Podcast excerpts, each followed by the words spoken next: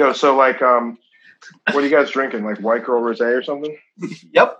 it's my it's my it's my new brand of rosé, Karen Rosé.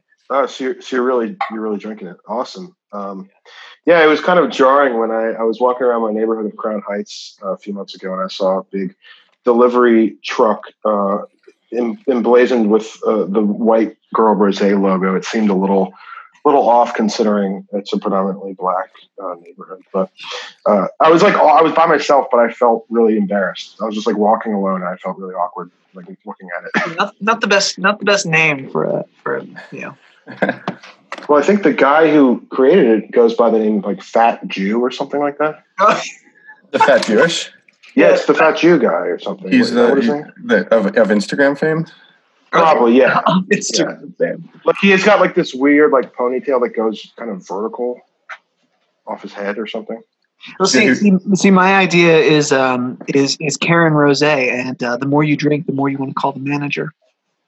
Oh, that's awesome, dude. It's it's kind of like you know some people are are really happy drunks and some people are like really aggressive drunks. This is like a different kind of drunk where it's like it's semi aggressive, but it's it's more just like focused on like The more you drink- aggressive. Yeah the, the more upset you are with with like the the situation that you're in. Um, you should be a. You're, you're, you're entitled to a better wine. there you go. Tagline for you.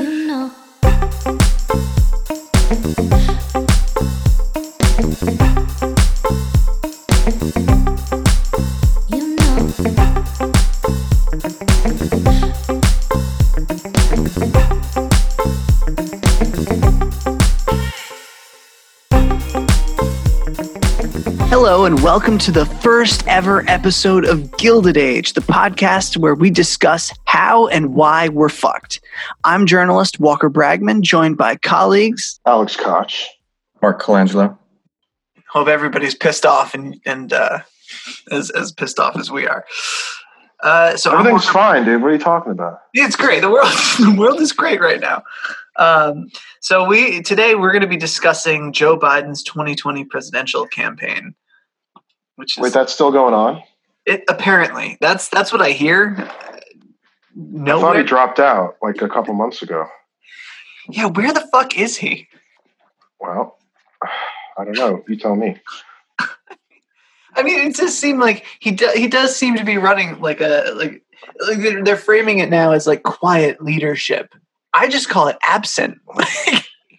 Yeah, I don't know if like hiding in a basement uh, is actually leadership. It just sounds like more being quiet. Um, it's like the Quar campaign.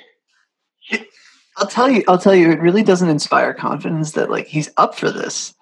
I think it's somewhat troubling that Joe Biden has been so absent. Like, how do you run a presidential campaign uh, and demonstrate quiet leadership? Like, what does quiet leadership mean in in the digital age? Like, how do you? How is Well, that's the exact opposite of what people need right now. They want Right, it's not They want someone who's a contrast to Trump. And when Biden's giving a, a super overproduced video address like every five days, and maybe goes on one show and kind of embarrasses himself every f- week, like it's it's not leadership. You know, it's it's absenteeism. So we, we know we know Joe Biden's campaign platform or the, the policies that he's proposing. He doesn't have a universal health care plan. He doesn't have a plan to get rid of fracking. He doesn't really have an adequate plan to meet our climate goals. He has no plan for universal debt forgiveness. Um, even in the middle of this crisis, he's repeatedly affirmed that he does not support Medicare for all. I mean, he's made that abundantly clear. Um, but the question is that, that where is this man getting getting the the advice that that put the where did this platform come from? And uh, today we hope to answer that by discussing some of the ghouls behind Joe Biden's 2020 presidential campaign. This episode of Gilded Age is brought to you by the Kenneth C. Griffin School of Economics at the University of Chicago. Whether you're a Latin American dictator recently installed by the CIA or a would be dictator, the Griffin School is the place for you. Your one stop resource for attaining absolute power, force respect, and ludicrous amounts of money. We are offering a COVID 19 special of 50% off of our four week online neoliberal fascism course. That's right, in just one month, you can learn to extract every last cent from the public sector of your despotic nation while snuffing out any and all forms of resistance. You and your totalitarian sycophants will bathe in vast pools of cash before sending it to Cayman Islands bank accounts. As a special bonus in this dire time of need, we'll even throw in a digital weekend conference on public displays of brutality. Enter discount code GILDED at checkout for half off a course that will ensure your right to massacre millions of innocent people. So in the, in the last week, we found out that uh, Biden is being advised by none other than Rahm Emanuel. Um, the- There's a name. One of the one of the most hated um, centrist Democrats by the left, uh, without a doubt. Um, this is this is a guy who was an aide in the Clinton White House. Uh, when he was there, he helped push through NAFTA uh, through Congress. He apparently um, cautioned against immigration reform.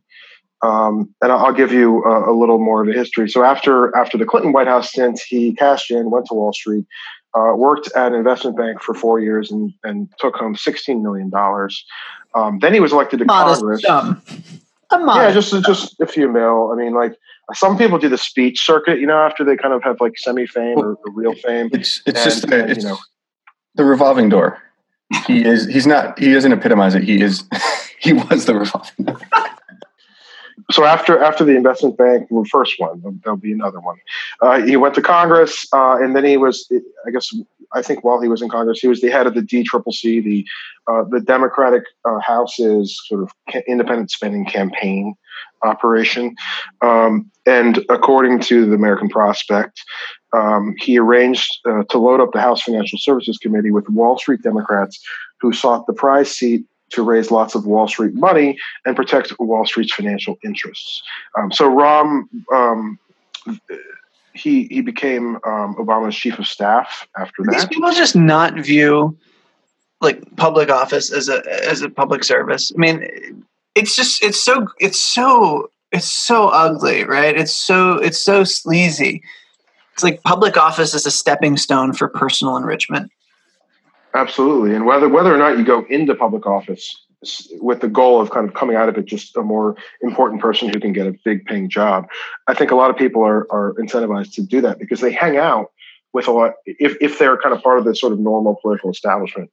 Uh, in, in its process, you know, they hang out with these really wealthy people who have undue influence because of their money, and they start to think of themselves as kind of part of that class. And then after they do their term or their couple terms, they say, "Oh, listen, like I, I need to actually be now that I'm not in power, I need to be part of that class by being one of them. Actually, like going in and having that level of income. I Uh, do as- so as miss they the do. dinner parties. Yeah, I mean the wine cave. That's, that's wine cave politics, is what it is. I like that. and I'm not even kidding. It's straight up. Like, this is what. This is why, you know, um, a, a very small select number of, of politicians in the United States are vehemently against big dollar fundraisers and, in, in general, big money in politics and, and independent spending as well, uh, unlimited money from super PACs, et cetera. Is because this is what happens. It is extremely corrupting. And it seems it seems obvious that this would happen. It's just that the people who would be responsible for fixing it are the ones benefiting from it. Right. That's the yeah. That's the inherent like catch twenty two of, of of reforming elections and campaign finance. Right. I mean, there's a reason why we still have the electoral college. I guess at least one of the parties has been really benefiting from it uh, in the last twenty years, and so um, they they're not incentivized to get rid of it. And it's the same thing with obviously with campaign finance. But um, I mean, it, it ret- worth. It is sort of worth uh, acknowledging that the lifestyle that these people lead is, or, or, or that they are exposed to, is glamorous. Uh, yeah, look at the Clintons. I mean, very Lord, like glamorous. You know, I snuck into a party back in uh, back when I was in college, um, and Bill and Hillary Clinton were there. do you, who was hosting the party? I have Was it Epstein? absolutely no idea, but it was in a it was in a very uh, it was in a very wealthy area that my my friends and I snuck into, and uh, we you know, we we had I think we had like a couple blazers that we that we managed that we had because we were at my friend's house and he had like a couple blazers, so we put those on, and we went in and started telling people that we were like uh, students at like Dartmouth and and uh, Harvard. How are the how are the canapes though? How are the what? How do you even say that word? Canapé. Canapes? That's right. Yeah, canapes. I don't know. They're like those little circular kind of mini tarts. I guess they're usually filled with like some kind of savory something. Is that right? Is Like, that Dan- like a Dan- like a Danish. I Yeah, it kind of, but I think it's more. Like it might have egg in it, or it might have like shrimp. I don't even know. Man, I don't go to these. what? things. I've never. How have I never heard this term? Well, canapé is like one of the classic words that like I, I see journalists using when they're describing fancy fundraisers. Like canapé filled. Oh, so it's like a trend. It's like a trendy word for. for It's like it's like caviar, except harder to Yeah, pronounce. yeah, exactly. Yeah, it symbolizes like a wealthy kind of like. what about like pigs in a blanket? No. Hmm. Is that? That's kind of solid, you know. As, as an app, it's kind of solid. You can you can you can you can do those up. Yeah, I mean, So that's I, I know what you great. mean. All right, folks. So I just I want to fill you in on on Rahm's past before we get to his present. Um, after Congress, uh, he was Obama's chief of staff, um, and he tried to talk Obama out of proposing the Affordable Care Act, which, um, you know, as we know, is has been a very underwhelming act that continued to prop up the health insurance companies. But especially at the time, it was viewed as a, a good step forward, not not nearly what they should have done, but a good step forward. So, of course, Rahm Emanuel was on the wrong side of that. Uh, then, after Obama, he became the Chicago mayor. Um, This guy's also- career is just. You know, he keeps he keeps going, man. You got to give him credit for that at least. Like, I mean, if Yeah, I were if I were this really bad to the next. if I were that big a piece of shit, I'd probably crawl under a blanket and you know reconsider my life. Yeah, but like I kind of feel like he sort of. I mean, he's he's so evil that he must kind of love being evil. Um, He re- like he like I don't remembers think like he th- he loves being the enemy of the left. Um, you know, No, I mean, I, I, I, I think I think he thinks that he's doing the right thing. Mark, he could be. come on. Um, I, no, I do. I think I think these people talk. I think it's motivated reasoning, and they they talk themselves into why what's good for me is also good for the country and good for the people. Yeah, that's they yeah. I mean, if you're doing. still yeah, I mean, I guess like if you act. The thing is, I, I just don't think anyone who who claims to believe in trickle down economics actually thinks it really works at this point. Well, you have to I understand, Alex. It's it's not it's not solidarity. It's noblesse oblige. But I mean, you know, I, don't know. Like, I think that's pretty charitable to think. Like, I, Rahm Emanuel is, a, is an asshole, but he's not a stupid person. Like, I think he he understands what he's doing. Um, and and he, you know, I don't think that at this point, having what is he, sixty years old or fifty five years old, he's, he's been around for a long time. He's in politics much of his life. Like, he's seen what what these kinds of theories have have actually resulted in, and they have definitely not resulted in prosperity for the greater good. I mean, what I what I would maybe uh, consider is that he thinks that essentially like oligarchies are good and like most people are not equipped to really be making these hard decisions uh, about our government about our laws um, and about our economy. So therefore like it is actually good to have a, a, a very small but very very privileged class that is you know is running the country and like maybe that's how he might justify it. I just don't really think it matters that much. Okay. Right. I don't think it i don't think it really matters. I mean the, the bottom line is like you know this guy was called mayor 1% when he was the, the, the mayor of chicago um, and and you know, towards the end of his tenure, he covered up the uh, police killing of Laquan McDonald by holding video evidence. Uh, he withheld video evidence um, from the public for for an entire year, um, as the police lied about what actually happened. And then it took a, a FOIA, a Freedom of Information request by an independent journalist, rock on freelance journalist, um, to uncover the video, which completely contradicted what what Rahm Emanuel had said, what the police department was saying. So after after being Chicago mayor and covering up the murder of a black unarmed black man, um, Rahm uh, joins uh, Centerview Partners, another investment bank, uh, where he makes, uh, I'm sure, uh, a lot, many more millions of dollars. And and um, I believe he's still employed by Centerview uh, as he is now advising the Joe Biden campaign. so wait, Biden recruited him from a bank. Uh, that seems to be the case. Yes. Um, I mean, Rahm Emanuel's worked with Biden for a long time. I'm sure they're close friends. Like a lot of the people in his campaign, that you know, he's he's uh, he's yeah, he's he's getting the best folks. God. So you know that that's Rahm's history. But let's talk about what he's doing now. Um, as an advisor to um, Joe Biden, he is uh, apparently um, advising him on issues such as the economy, as the vice presidential pick, um, and you know we'll, we'll get into that a little bit, um, and other issues.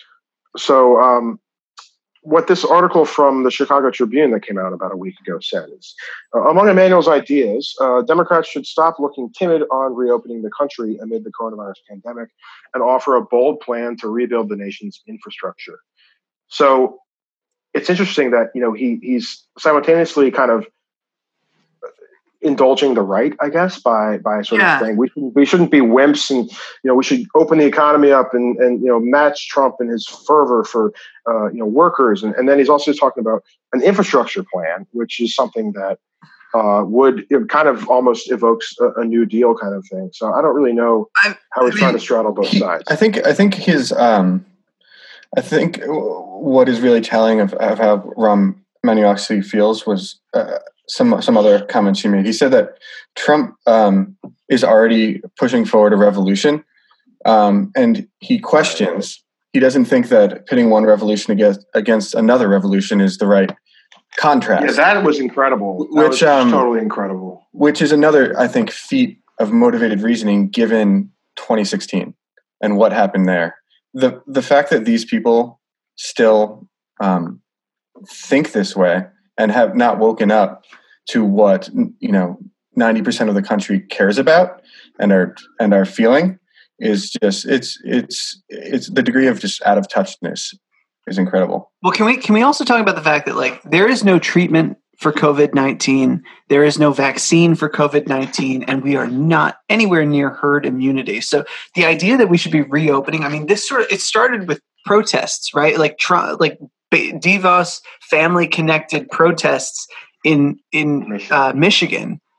And then Trump started tweeting about it, and now the the GOP is sort of controlling this narrative. Like it's time to open up, and all the Democrats are like, yeah let's let's open up but uh we're gonna do it the right way and it's like we shouldn't even be talking about opening up we Well, should be talking about the fact that we don't have a government that's providing the aid people need to shelter in place safely until we do have a vaccine or some kind of treatment or And it's immunity and it's part it's part of I feel like this tradition of Democrats trying not to look like wimps um, compared to Republicans. They did it with crime, um, and it's biden did it with crime yeah, Biden did it with crime. Yeah, and well, it's reacting rather than rather than acting they don't set the agenda they react to no, they're they're, they're that's defining great point. themselves That's great against point. against what the Republicans are doing. All right let's take a break here and we'll be back soon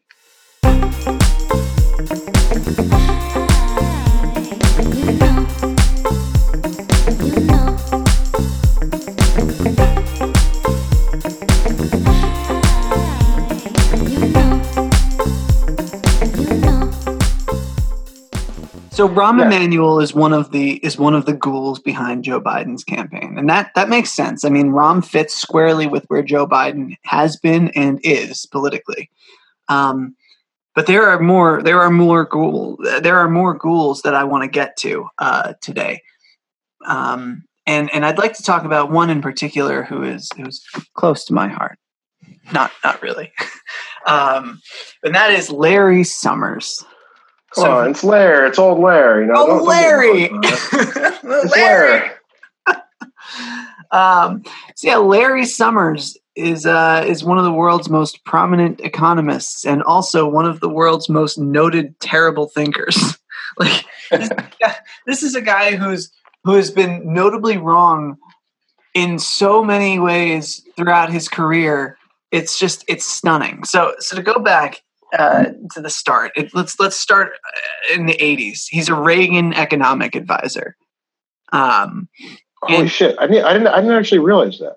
yeah, he served. On, he was part of the staff of the Council of Economic Advisors under Reagan. Under- Um, awesome. and then, I mean, then he he he he went on to serve uh, as an economic advisor to Dukakis during the presidential campaign. You know, you got to dip your feet in both parties. You're not really. That's sort of that's sort of uh, Larry Summers. He doesn't really. He's not a man with any real commitments. Um, but he is a motivated neoliberal. I mean, this is this is a guy who. He's carrying, of- carrying the torch of uh, Friedman.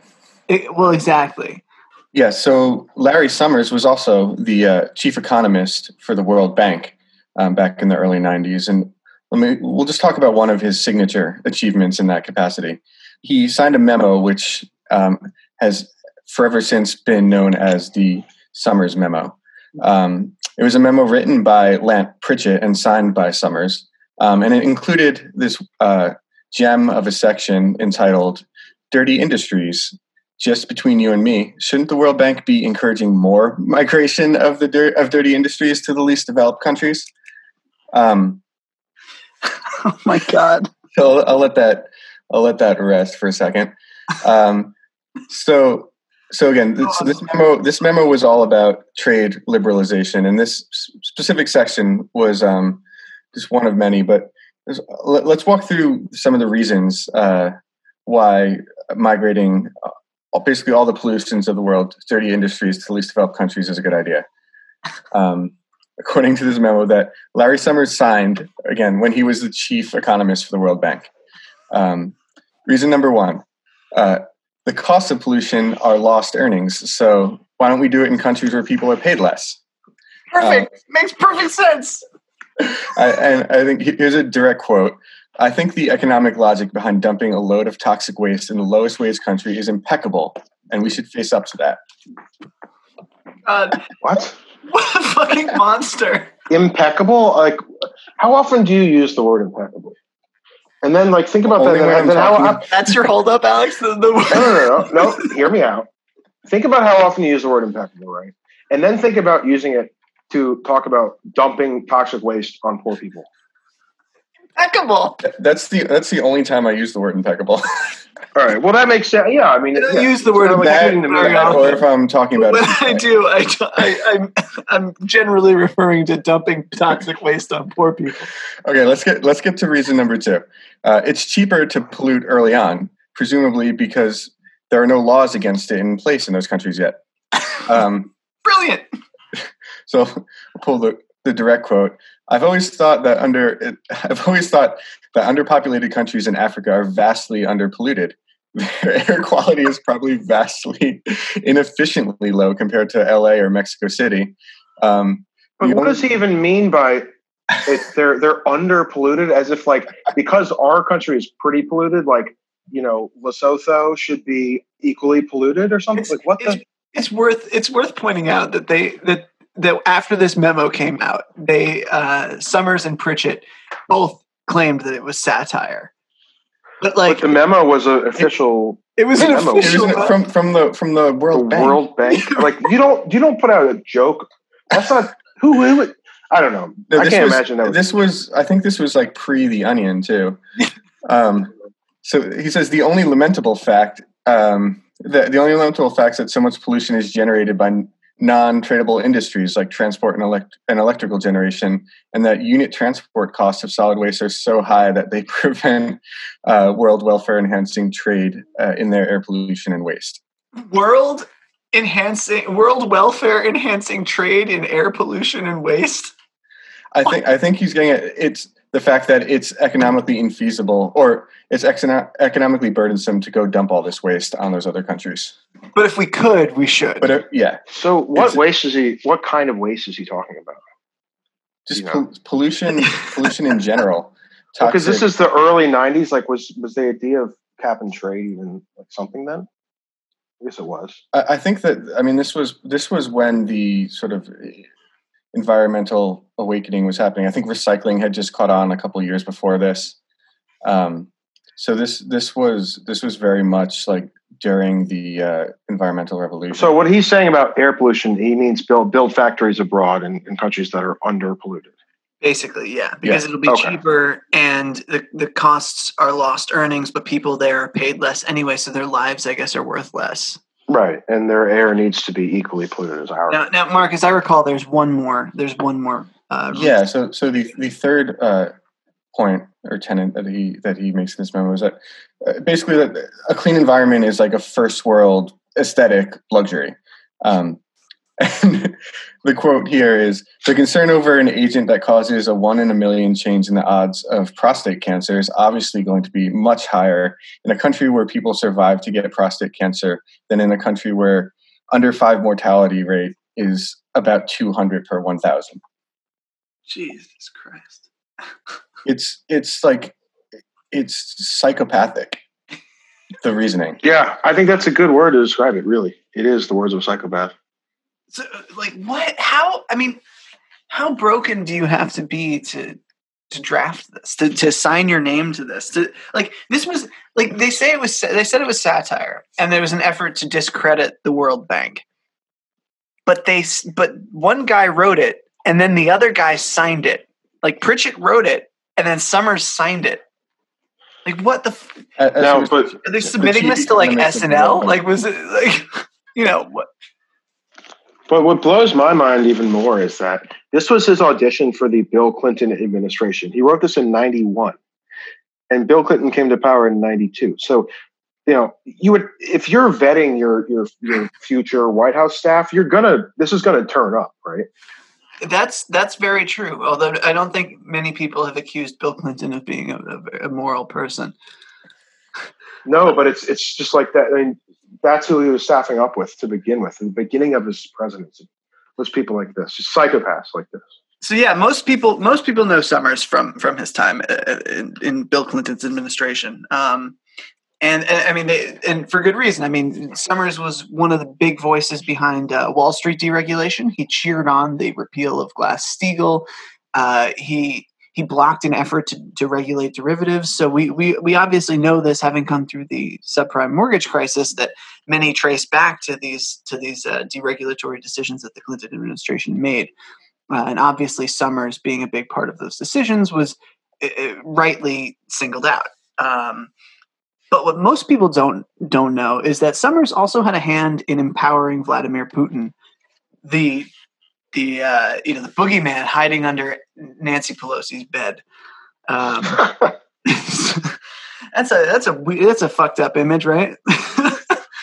um, so yeah, so Summers Summers actually pushed Bill Clinton to get involved in in Russia uh, as the Soviet Union was collapsing and Russia was having its currency crisis. Summers set up a project uh, through the Harvard Institute of International Development, which was going to uh, which provided advice on Russia and how to liberalize their economy um, with the full backing of the United States and basically what Summers prescribed was rapid deregulation, easing of price controls, and privatization of state assets, uh, including social services, which predictably uh, left Russia in in uh, ruins. I mean, between between 1992 uh, or 1991 and and 2009, about 7 million Russians died. Between 91 and 98, GDP plummeted about 40%. Uh, organized crime was rampant. The oligarchs came to power. Because essentially, when you privatize everything, it empowers a few people who get to to profit off it. and Well, especially in a time of crisis, right? It's, it's a time of transition, of reimagining the system. And so that's when these neoliberal economists like to swoop in, like you guys mentioned earlier, right, Milton Friedman, how he's kind of the godfather of this stuff, of neoliberal, you know, economic and regime change. Well, this is what Summers was doing in Russia, it sounds like. Yep. And it- so it, it was shock. It was shock therapy. I mean, look, Russia at this time uh, was like a wild west. I've I've done some reporting on this, uh, and and everybody who I've talked to has said the same thing. Like Russia was Russia was lawless. It was it was practically lawless. It was it was hedonistic. It was uh, it was like a modern Sodom and Gomorrah. They were uh, Matt Taibbi, uh, Rolling Stone writer Matt Taibbi, was living in Russia at the time, and he described like seeing dead bodies on his way to on his way to work. He worked at a, a satire magazine called The Exile. When when America first got involved in Russia, the Russians welcomed Americans, which is sort of typical of you know we have this reputation. That we had at least this reputation abroad as you know oh we're going to come in and we're going to bring liberal democracy and it's going to be great. But as the economy tanked, that that those those feelings evaporated and re- were replaced with deep, deep resentment. And out of that resentment rose Vladimir Putin. Uh, Putin comes in. He he uh, gets the oligarchs out of politics. He cracks down on crime. He renationalizes parts of the oil industry, so people see actual wage wage growth for the first time in a decade. Uh, he consolidates control over state media, and he he diminishes the role of Western friendly officials in government, which people view as like, oh, he's the savior of Russia. So if you're ever wondering why Vladimir Putin is able to remain in power uh, in in Russia, it's because a lot of people still view him as this sort of savior out of this period. So thank you, Mr. Summers. Thank you for that. Um, and just one final note on this is that the whole thing ended in scandal because the, the man who headed uh, the economic development in Russia, Harvard economist Andrei Schleifer, and his wife and another colleague were all caught using their uh, positions to enrich themselves. And they eventually, in 2006, settled with the United States government. Sick. Yeah. Um, so you know that, that's that's a lot of fun, um, but the fun continues because um, after his time with Clinton, Larry Summers was the president of Harvard University, um, where, where he clearly already uh, done work. Um, so he was president from 01 to 06, um, and his tenure ended pretty abruptly um, by a combination of factors, uh, including a there was a faculty revolt um, uh, motivated by how he was criticizing uh, black professors like Cornel West. Um, he had made sexist statements um, claiming that women aren't great at the sciences because they are inherently very good at math. It's kind of incredible for so, pre- university president to, to actually say that publicly is, is, is astounding. Um, he supported Shleifer, uh, I guess, during the settlement talks, um, and uh, you know that more recently uh, there's a, there's a new controversy uh, that has emerged from Summers time at uh, Harvard involving uh, donations from uh, Jeffrey Epstein. Obviously, the kind of guy you want to bring onto a national campaign where you're already struggling to uh, to convince young people and yeah. So, progressives to, that, you, that you're their guy. so, so to bring this back to Biden, right? So Bi- Biden knows he needs to reach out to progressives. He's signaling to progressives that he's going to take them seriously. He just recently told Politico, I think explicitly, that Larry Summers is not running the show anymore. So Bi- Biden and his campaign are complete, acutely aware of all this, and yet the fact that he that he brings these people on to the phone calls, uh, into the meetings, is, is taking their advice, is staying up till all hours of the night with Rahm Emanuel on the phone. It tells you that he can't help himself. These are his friends. This is his universe. This is Yeah, his worldview. Of course, it wasn't all that long before Summers rebounded again, uh, this time uh, reinventing himself as the director of the National Economic Council for President Obama, uh, which he held for a year from 2009 to 2010. Uh, during in that time, he oversaw the stimulus and was actually one of the reasons why the stimulus was so weak. Uh, he while he supported the corporate bailouts uh, wholeheartedly, when it came to the people, it just uh, bailing out the middle class. Uh, he was very he was very uh, I guess tepid, uh, you could say.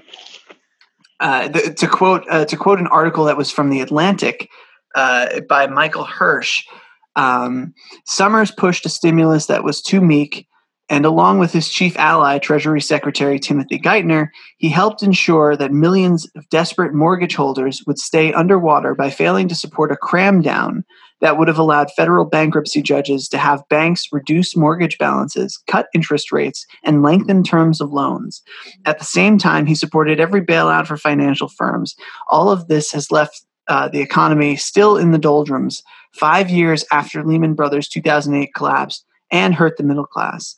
Yet, in no instance has Summers ever been known to, public, to publicly acknowledge a mistake. Now, it's funny because that article came out in the Atlantic, uh, and Summers put in a call, uh, according to Robert Kuttner, co-editor of the American Prospect.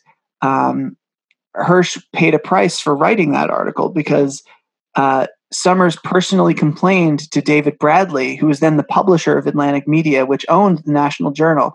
Um, Hirsch was advised, and Hirsch was advised to seek out other work. Uh, he ended up moving to Politico and then to Foreign Policy, although no errors were ever found in that piece. Um, this is so, Huh. so yeah. This Well, is, so what's interesting though, I mean, I guess it's not like there's going to be real accountability, uh, but like, and obviously that's complete horseshit that Summers got to basically get someone fired. But like, usually it, it, it's on the editor. Like the editor is in control of what's in the article. Um, but maybe the editor was like um, was was like too well liked. I don't know. just I just want to give a shout out to, to Jeet here, who was who's who wrote about this uh, in in an article about how how Summers is a dead albatross around Joe Biden's neck. Um, Oh wow, pointed that's a good yeah. out- Yeah, that's a great article title. uh, that that history. So so yeah. so that- I, I, I mean, I, I- so it, it also makes you wonder, like, what other instances that we haven't heard about um, have there been in which Larry Summers pressures journalists or other institutions to to kind of bend to his will? So, if you had to um, sum up uh, Larry Summers' life work and his his his view of the world and the economy in one sentence, I think it would be he, he's bearing the torch of Milton Friedman, um, and and it's clear that Friedman uh, that uh, Summers um, had very warm feelings towards Mr. Friedman and and was a huge admirer of the of the work. Um, so uh, here's just one. I think this was a eulogy that that uh, that Summers gave for Friedman. I feel that I've lost a hero, a man whose success demonstrates that great ideas convincingly advanced can change the lives of people all around the world. Well, they, they certainly changed lives for a lot of people. that's one way of putting it. Not so long ago, we were all Keynesians. Equally, any honest Democrat now will admit that we are all Friedmanites. so, And to change the lives of people all around the world is a hell of a way of describing uh, supporting fascist regimes that that that dismantle their safe, social safety nets and and uh, immiserate millions of people. Yeah. So, see, So- fuck, fuck that guy. I think we can all agree. Davos, baby. fuck that guy. Like, how fucked up do you have to be to like keep bringing this this ghoul back into like into politics? Like, like let him go. Just Well, and like the, but the thing is, it's like you know that Milton Friedman and the Chicago boys and, and that you know U Chicago School of of uh, free market economics and neoliberalism like is generally seen as kind of a conservative group of people. Like you know, we kind of look back and like people people sort of regard that as a conservative economic movement, and then you have people like Larry Summers who have been for decades now influencing uh, you know democratic policy, and you kind of realize that like Well, know, the- the- it, both sides are fighting for the same people. Right. fundamentally. That's a- that's a really there's good just this- uh, yeah, it's just the social issues are. are So the question is, what motivation then do young, or what? I guess I guess the question then becomes, what commitment do young people really have from Joe Biden that he that he will Well, deliver well, anything for them? I mean, and so so this is what's interesting to me because Biden um, know and his campaign are acutely aware that they they need to reach out to progressives and younger people.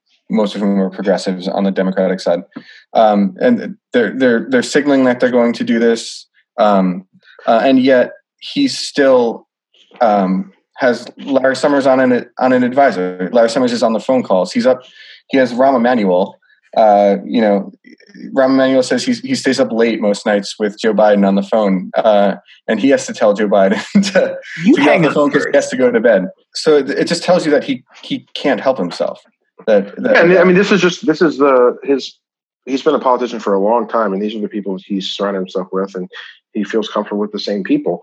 Um, you know, and, and it's it's not just uh, Emanuel and Summers. I mean, there's a lot more uh, swamp creatures, including this guy Steve Ricchetti, who is his campaign uh, chairman.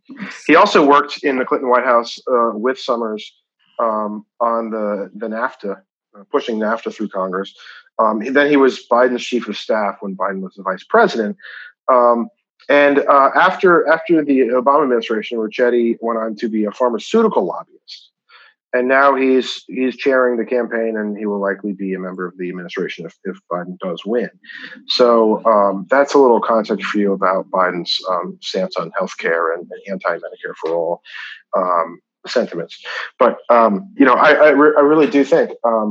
Especially when you're talking about a future administration, a potential future administration, personnel is policy. The best indicator of how that administration is going to go, or how that you know that politician is going to legislate, et cetera, depends on who they're talking to about policy. I mean, the, the president of the United States has to cover all policy, foreign and domestic. Um, you have to imagine they rely incredibly heavily on their their top advisors. So if these are the people who are going to be their top advisors, uh, that's that's that's what the presidency of, of Joe Biden would, would be if he if he wins. I think. I mean, he's just got to get rid of all of these people.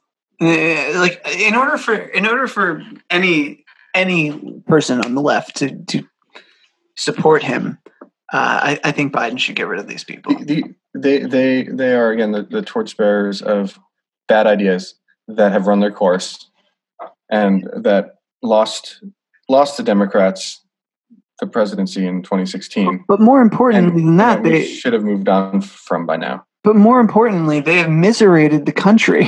They've immiserated millions of people. I mean, these these are not these these folks. I mean, destroyed the working class in America, and now and now we're we're supposed to believe that Biden, with them on his team, is going to you know restore the soul of America. What what what does that mean? Uh, Oh, no. and he sees himself as a bridge to the future. What does that mean? You know, he he says like, my job is to bring the Pete Buttigieg's into the into the national spotlight. Like, I'm sorry, but No, exactly. These these these ideas took hold in like the late 70s and early 80s as a way to make money when we were mostly stagnant. Um, and arguably at the time, maybe it was smart to do because it worked. There was growth. It just all happened to go uh, to the top one percent. But it's run its course now. We've it's proven itself to be bad. It's been extractive. It's devastated the middle of the country, the working class, and it, even more. It's it's almost a national security threat at this point, like we've seen with COVID, because we can't even make we can't even manufacture cotton swabs. We're reliant on or or uh, masks. Um, because we've outsourced, we've outsourced everything under under the under the uh, the thinking of people like Larry Summers uh, and, and Friedman. It hasn't just Yeah. hurt us either. It's like I mean, it's destroyed the globe. Like gl- worldwide, the destruction of neoliberalism is is uh, the, the or the legacy of neoliberalism is destruction. Yeah, Like Iraq, Afghanistan, Yemen, uh, Syria. I mean, all of these places that it- it's just the the legacy is is damage and just and uh, violence. and and and we need to move past it and it's it's it's and, and i think we i think we know um, at least on the left we know what the the next stadium that we need to go in of of, of thinking politically is and it's frustrating that this is where we are again and uh do you feel any compunction to to go out and um, do you feel like eh, eh, any desire to go out and work to get Biden elected? Like obviously, obviously he's preferable to Trump, but do you feel any motivation to like go out and put put your feet on on the feet? no it, it's just it's it's again unfortunate that trump is the alternative because he's a, a, a more immediate existential threat than a continuation of neoliberal status quo unfortunately but uh no I, it's- i'm not excited or Guys, I just want to say, um, I, just as you were talking, I was a little distracted. I was actually putting in an order for a T-shirt that I'm going to wear a lot this summer, and it says "Better things aren't possible." So that that's my take on, on that's my take on on the uh, on the Biden campaign. it, it does sort of leave, leave you feeling hopeless, doesn't it? Like nothing can nothing can change. I mean, this is, but like obviously that's not that's not the case, and obviously I I, I don't think things can stay stagnant forever. They they certainly can't. And and and in the past when we've had big seismic shifts in the political. Uh, in the political mood of the country, Washington has reacted, albeit slowly. Uh, so you know, it's not all hope is not lost, but yeah, the, the Biden administration, like, let's not sugarcoat it for people. It's going to be a shit show if it if it comes to be. It's going to be a neoliberal nightmare, and it it will not it will not deliver on the things that the left wants. Yeah, and I mean the, the likelihood of him being reelected seems extremely low, given given what they're what they're going to do, what they're not going to do in, in the four years. Um, plus, I mean, who knows? I mean, Biden's he might be too old to have a second term. I mean, it might be the vice president, and that's a whole nother discussion for another day. Um, He's the only it- guy it's hard for me to- not yeah. confident could win, though. like, I don't know if he can win. I certainly don't know if he can win. uh, I think if if COVID nineteen hadn't struck the world, he'd be a, a he. Uh, Donald Trump would be the heavy favorite to win. Yeah. Um, but things are completely up in the air now. Yep. So that's our sh- that's our first episode of uh, Gilded Age. I hope everybody enjoyed it. You learned something, uh, even if you didn't learn anything. I hope that you enjoyed our our warm interactions with each other.